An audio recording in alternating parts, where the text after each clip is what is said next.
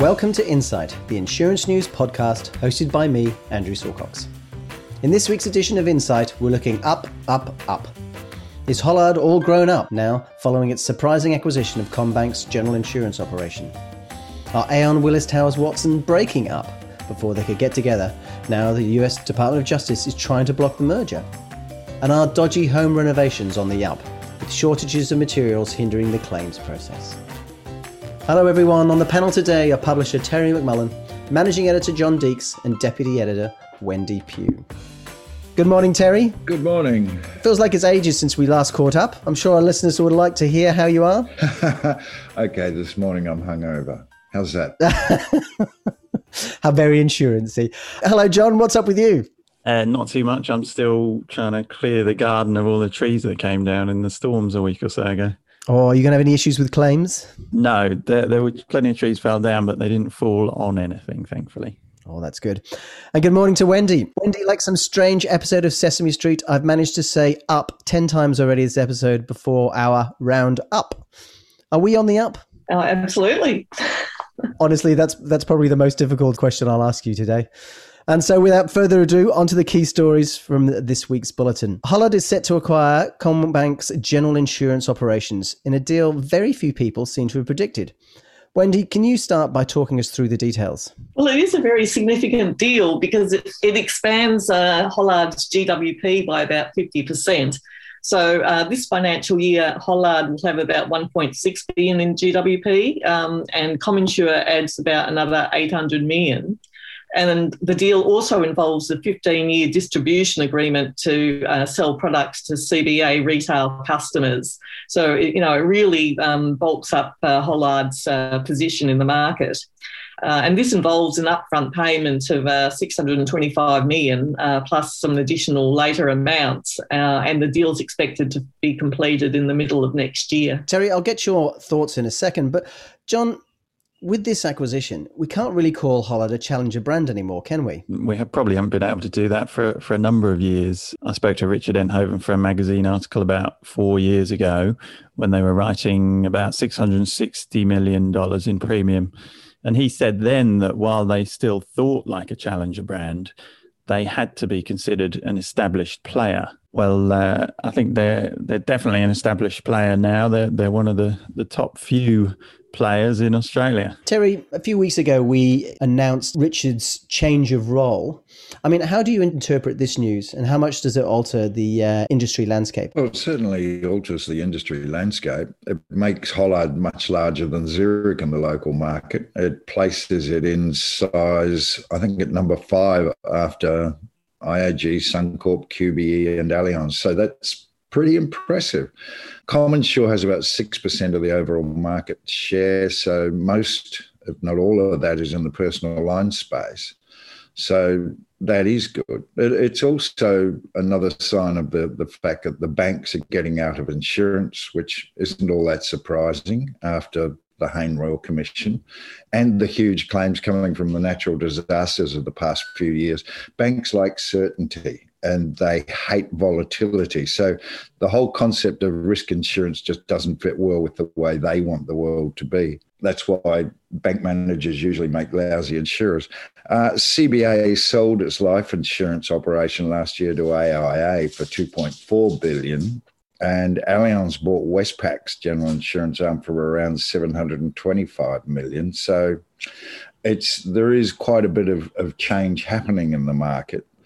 Uh, earlier this year, there was a lot of talk about IAG and Suncorp wanting to buy the CBA business, but there were competition issues, obviously, uh, particularly for IAG. So Hollard winning the race is likely to be more helpful in terms of competition at the top end of the market, but it, it also does really establish uh, Hollard as a major, major player. So, are there any other banks left in the um, general insurance market? Uh, there'll be a few wandering around, but the banks really are much more keen to get into white labeling. I think, you know, just taking somebody else's products and, and putting their own brand on it, um, but not doing any of the underwriting. It, underwriting really is quite foreign to, to the whole concept of banking, and they tend not to like the volatility on their balance sheet. So that's a way of getting around it. Is that their approach more being more akin to sort of the, the Coles and the um, Woolworths retail sort of focus? Exactly. Yes. Just just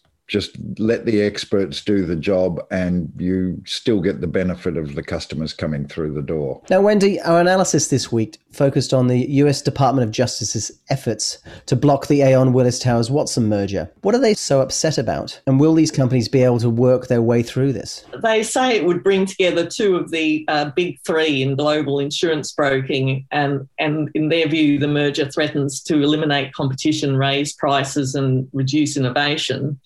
So Aon and Willis Towers Watson have already proposed to sell assets, which they had to do because they were also running into problems with the European regulator. But the Ju- Department of Justice says those proposed sales uh, wouldn't come close to fixing the issues that it's raising for the US market. So the companies say that the Department of Justice has it all wrong um, and they are still committed to the deal. But the most likely thing is that they'll have to look to sell some more assets, and then it's a matter of balancing what they can sell without undermining the whole reason for doing the deal. And alternatively, if they were to contest the lawsuit through to a judgment, that would be a very lengthy process. And the other option is, of course, that they could just decide that they want to walk away, but uh, it doesn't sound like they would be planning to do that. They really are being sort of hindered at every at every quarter. Terry, what's the benefit to them for this merger? Oh, the obvious benefit for Aon is taking out a a competitor and also gaining quite a bit of the specialisation that that uh, Willis Towers Watson had or has. What you inevitably see happen from from one of these things is that you, you end up with a lot of specialists falling out. The, the top end of the broker market was never crowded before Aon and Marsh swooped on them. So certainly Aon would have been well prepared for objections from competition regulators. So you shouldn't expect them to say anything else other than what they are saying. Uh, we will have to wait and see how this pans out because the, the US and European regulators are obviously very unhappy with this, and it just depends on how they make a stand. I agree with Wendy; they're, they're probably going to have to sell off more. Gallagher's already benefited from Aon selling Willis Re, which I'm sure Aon didn't want to do. So maybe we'll see some more business units being hived off. I, I, think it has the potential to encourage smaller global brokers, particularly those with strong specializations, to be more competitive with the big two. So, and in all of this, really, the Australian regulators' anxiety is, is really just a sideshow. The, the, the real things are happening uh, in the, the, very big markets. It seems to be the focus of the Department of Justice issues around, you know, the effect on clients, whereas Aon Willis Towers Watson's believe it will benefit the clients. I mean, how do you see this for the end users? Well, for the end users, it's it's just less choice. Um, which is where they want to be anyway, where, where the companies want to be. It, it is purely a matter of removing competition. The same specialized services that that uh, the JLT, as an example, uh, and um, and Willis Towers Watson brought to the market will still be there, but they but they are trying to contain them within uh, a, another organisation. So yeah, I, I think that it brings more more knowledge to the company, but it also does bring less competition to the market, at least in the short term. Well, as claims begin to stack up following the storms that swept Victoria this month, our journalists are hearing that shortages of materials, such as timber, could slow down the claims process. What's the latest on this, Wendy? Well, we still don't know the uh, full extent of the uh, damage from the storms, and claim numbers are still rising. Uh, but it looks like it's going to be a slow recovery process. Um, and if you look at some areas, like in the Dandenongs, have been affected by large numbers of falling trees, which is blocking road access and uh, creating a lot of uh, damage to the to the homes up there. Um, and there's a there's a shortage of building materials Australia wide really at the moment uh, due to delays getting goods through ports, and that uh, particularly includes timber and gyprock, chipboard, cables, and all sorts of um, basic building needs. Terry, I guess it's not unusual for materials and tradies to be in short supply after a major catastrophe, and COVID could be making things worse. But is there anything insurers can do about it? Not a lot, no. Yeah, you're right. We always see tradies charges go up after a major catastrophe, and you also st- see steep rises in the cost of building materials. So maybe the industry should start investing in storing a whole bunch of building materials around places where there are regular disasters. The loss of plantation timber to, to bushfires is a worry. And but then maybe we should stop wood chipping our forests for exports and start thinking about proper uses for construction. Sorry, Andrew, my greeny side just poked through. I was so tempted to ask you a question about whether you think Barnaby Joyce is going to be able to solve this. no, I, I, I do think that, that these are the kind of problems you get after major catastrophes, but also, um, I guess the the insurers are, are also competing with the, the, major construction industries as well, which are um, you know furiously building houses. So we're in a, a housing boom, have been for ages, and this is what happens. Financial advisors are getting hot under the collar after a Labour senator labelled them shonky. Tell us what this row is all about, John. So, yes, uh, Senator Jenny McAllister, while debating superannuation reforms, said that the only people likely to benefit from them were financial advisors giving shonky advice. And this has enraged the AFA. They don't deny that the Royal Commission flagged up some issues, but they say it's not fair to tar everyone with the same brush, and the vast majority of advisors always work in the best interests of their clients. Such vilification borders on abuse, the AFA says, and has to stop unless we want to see financial advisors continuing to leave the profession in droves.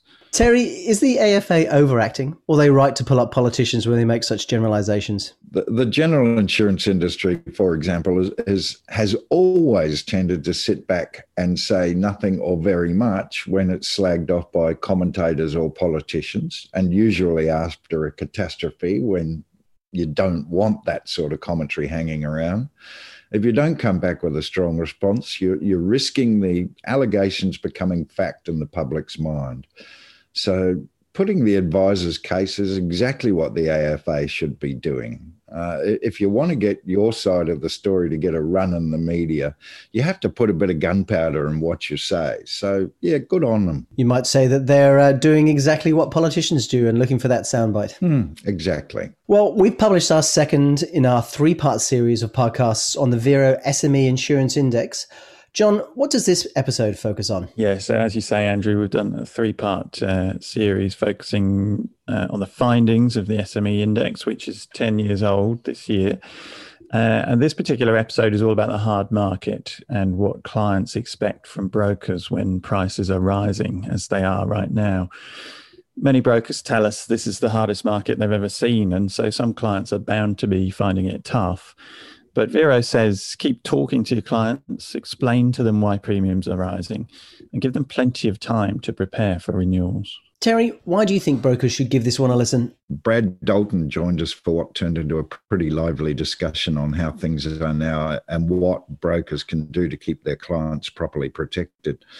I, I, think it should be very interesting listening for, for brokers who are working at the coalface. Well, finally, the latest Insurance News magazine edition will soon be hitting mailboxes and inboxes. What can readers expect from this edition, Terry? Well, I've been surprised over the past year, 18 months. Uh, I've received a lot of comments from people ab- about how valuable the magazine has actually been to them and giving them a lot of background on some really quite complex issues and developments in the industry. And the industry is changing very quickly. There's a fantastic article from Wendy on the federal government's decision to rely on a reinsurance pool and a mitigation program, yay, to push down premium pressures. Uh, but will it succeed? And Wendy's really dug pretty deep to um, bring together a, a large variety of views on this initiative. I've interviewed Paul Lynham and Adrian Kitchen, who are building a new national broker network for the UK broker Ardonagh, which I found very interesting because we are seeing more of this happening with large foreign organisations coming in to grab a slice of the broking action. We've looked at things like the re-emergence of an insurance option that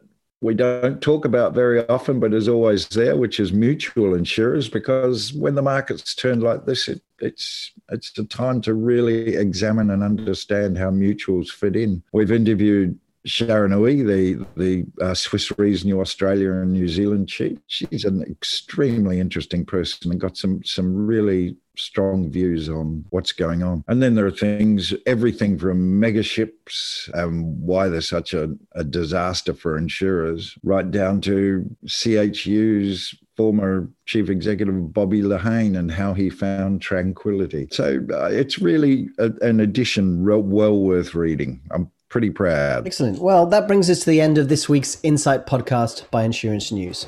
Thank you once again to our panel Wendy Pugh, Terry McMullen, and John Deeks. Enjoy your week, and thank you all for listening. If you have any questions or comments, please email us at editor at insurancenews.com.au. We value your input.